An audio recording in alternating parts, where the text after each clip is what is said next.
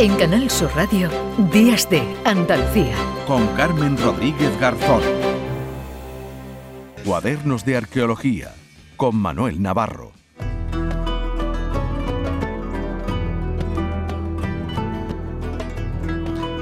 Once minutos para las 10 eh, de la mañana. Ya saludamos a Manuel Navarro, que está por aquí con nosotros. Hola Manuel, ¿qué tal? Hola, buenos días Carmen, ¿qué tal? Buenos días, hoy te cogemos cerquita, ¿verdad? Porque has estado estos días por la provincia de, Huelva, por la Cañaveral de, León y de allí tienes cosas muy interesantes que contarnos. Sí, por la provincia de Huelva, eh, también en Villablanca, en, la Janera, un sitio donde del que hablamos aquí hace unos meses, viendo, eh, bueno, un yacimiento que va a dar muchísimo que hablar en los, en los próximos años. Eh, Huelva, que es el suroeste eh, de la península ibérica.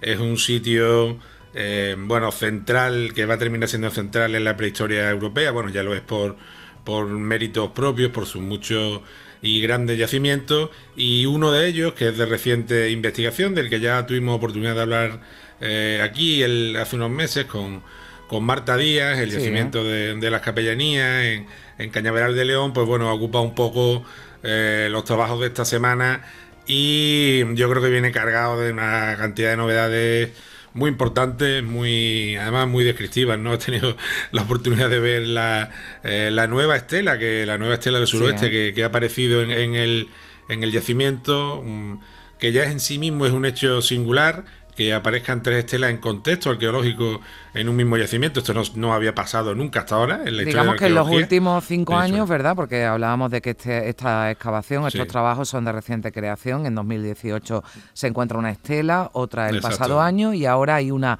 nueva estela que por eso traemos este, este, este asunto sobre la, mesa. Estamos pendientes, te lo digo Manolo, porque estamos intentando contactar con Leonardo García San Juan, al que habíamos, al que habíamos invitado, pero eh, catedrático de, prehistoria y director de, la excavación, pero vamos, a, vamos a intentar establecer esa comunicación con él. Mientras tanto, nos vas contando tú que has estado por ahí, eh, bueno, que, supone, mira, vamos a decir, porque antes que nada hablamos quizás muchas veces, y, sobre todo tú que conoces mucho más eh, eh, todo esto, todos estos asuntos, una estela, una estela, ¿qué es una estela? Para que tú me has mandado además una, una foto, ¿no? Y muchas veces una foto que yo te he preguntado antes, te he dicho, ahora me cuentas cuáles son esos símbolos que, que se ven en esa, en esa estela. Es un pilar ¿no? de piedra, pero, pero ¿qué, qué sentido tiene? ¿no? ¿Por, qué, ¿Por qué se hacían estas estelas? Sí. ¿Por qué se hacían estas estelas? Esa probablemente sea la gran, pregunta. La gran pregunta, porque estela hay muchas y, piedras hincadas, como dicen también los, los, profesionales, hay muchas también, desde los menires, que son esas grandes piedras que seguramente eh, todos nuestros oyentes tendrán la imagen de un cómic, ¿no? Del, del Asterio Obelis, ¿no? Y este Obelis que lleva esa piedra grande sobre la espalda, ¿no? Bueno, es el, el clásico menir que aparece en buena parte del de, bueno, del continente europeo y fuera de nuestras fronteras también. Lo hay en África Occidental, lo hay en más sitios. Es un fenómeno eh, asociado a, la, a, la, cultura de la eh, humana, a la evolución de la cultura humana. Y digamos que esos menires por una parte es probable que, que sea la, la representación eh, quizás esquemática de algunas personas, ¿no? De hecho, eh, por ejemplo, en la isla de Cerdeña, algunos de ellos aparecen con capas por... se, ve, se aprecia perfectamente que tienen capas eh, por la espalda, que tienen elementos de, de panoplia de guerrero como espada, y, esos grandes menires que a veces también son reutilizados en, otros en otros monumentos, así como las estelas, digamos, se van esquematizando, se van simplificando, y en torno al, a la edad del bronce, en torno al 2000, entre, entre el 2000 y el 1000 aproximadamente antes de Cristo eh, se van, digamos, haciendo un poquito más pequeñas, pero digamos que la representación que aparece en ellas, bueno, algunas no son pequeñas, como la de Ategua, por ejemplo, del Museo de Córdoba, que es bastante grande, eh, pero y su representación, lo, que está grabado, digamos, en esta estela, eh, se, va, se va actualizando, se va perfeccionando. Ah. ha existido siempre, sobre todo estas últimas estelas, las de llamadas del suroeste o de Guerrero, una amplia discusión en el mundo científico acerca de, qué querían significar y cuál era su, su, razón de ser. Se ha dicho que eran marcas de territorio, se ha dicho que eran marcaban eh, la tumba de un, de un héroe local, porque muchas de estas estelas... digamos que, se, que pues, se puede interpretar en algunos casos como una especie de lápida, ¿no? Para entendernos.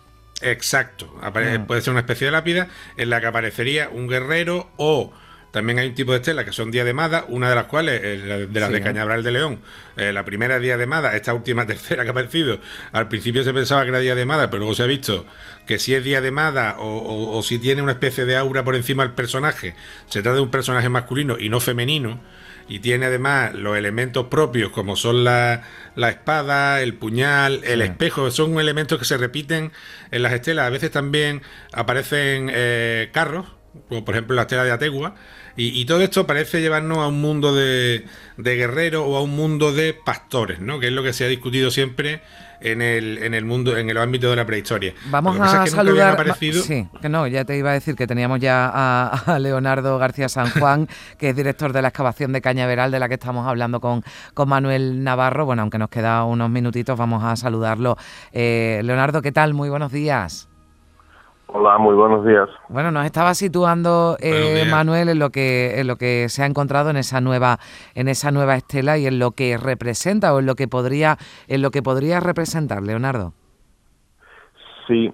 Eh, bueno, antes de comentar esto que me preguntas, me gustaría matizar que soy codirector, del proyecto de, excavaciones en, en las capellanías junto con otros tres colegas, Marta Díaz Guardamino de la Universidad de Durham en el Reino Unido, David Whitley de la Universidad de Southampton, eh, también en el Reino Unido, y Timoteo Rivera Jiménez, que es colega en, en la administración local de la zona. Entonces, bueno, es un proyecto muy colegiado, digamos, entre varios colegas.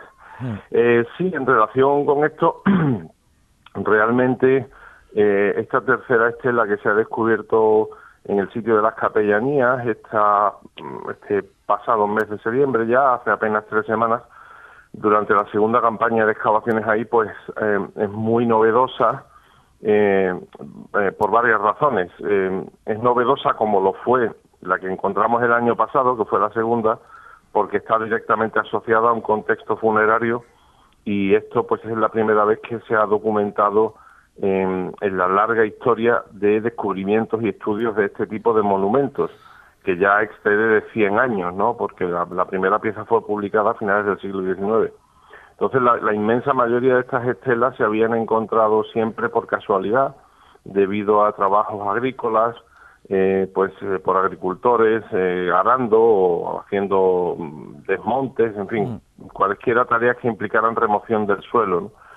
Y esta es la primera vez que se encuentran no una, sino dos estelas en el contexto de un estudio arqueológico científico y por tanto eso aporta un marco importantísimo que es que las observaciones que hacemos con respecto al contexto de estas estelas están controladas y están registradas y podemos entender ahora cuál es exactamente el papel eh, y el, posicionamiento que tienen estas estelas, ¿no? que es mm. claramente funerario, un tema que se había debatido durante décadas eh, y que ha sido una controversia bastante constante durante décadas. Mm. Y luego, por otra parte, la segunda estela, en lo que se, refiere a, perdón, la tercera estela, en lo que se refiere a los motivos que presenta, pues también es extremadamente novedosa y rompe con muchas eh, concepciones que teníamos hasta ahora y con muchas hipótesis que se habían planteado hasta ahora.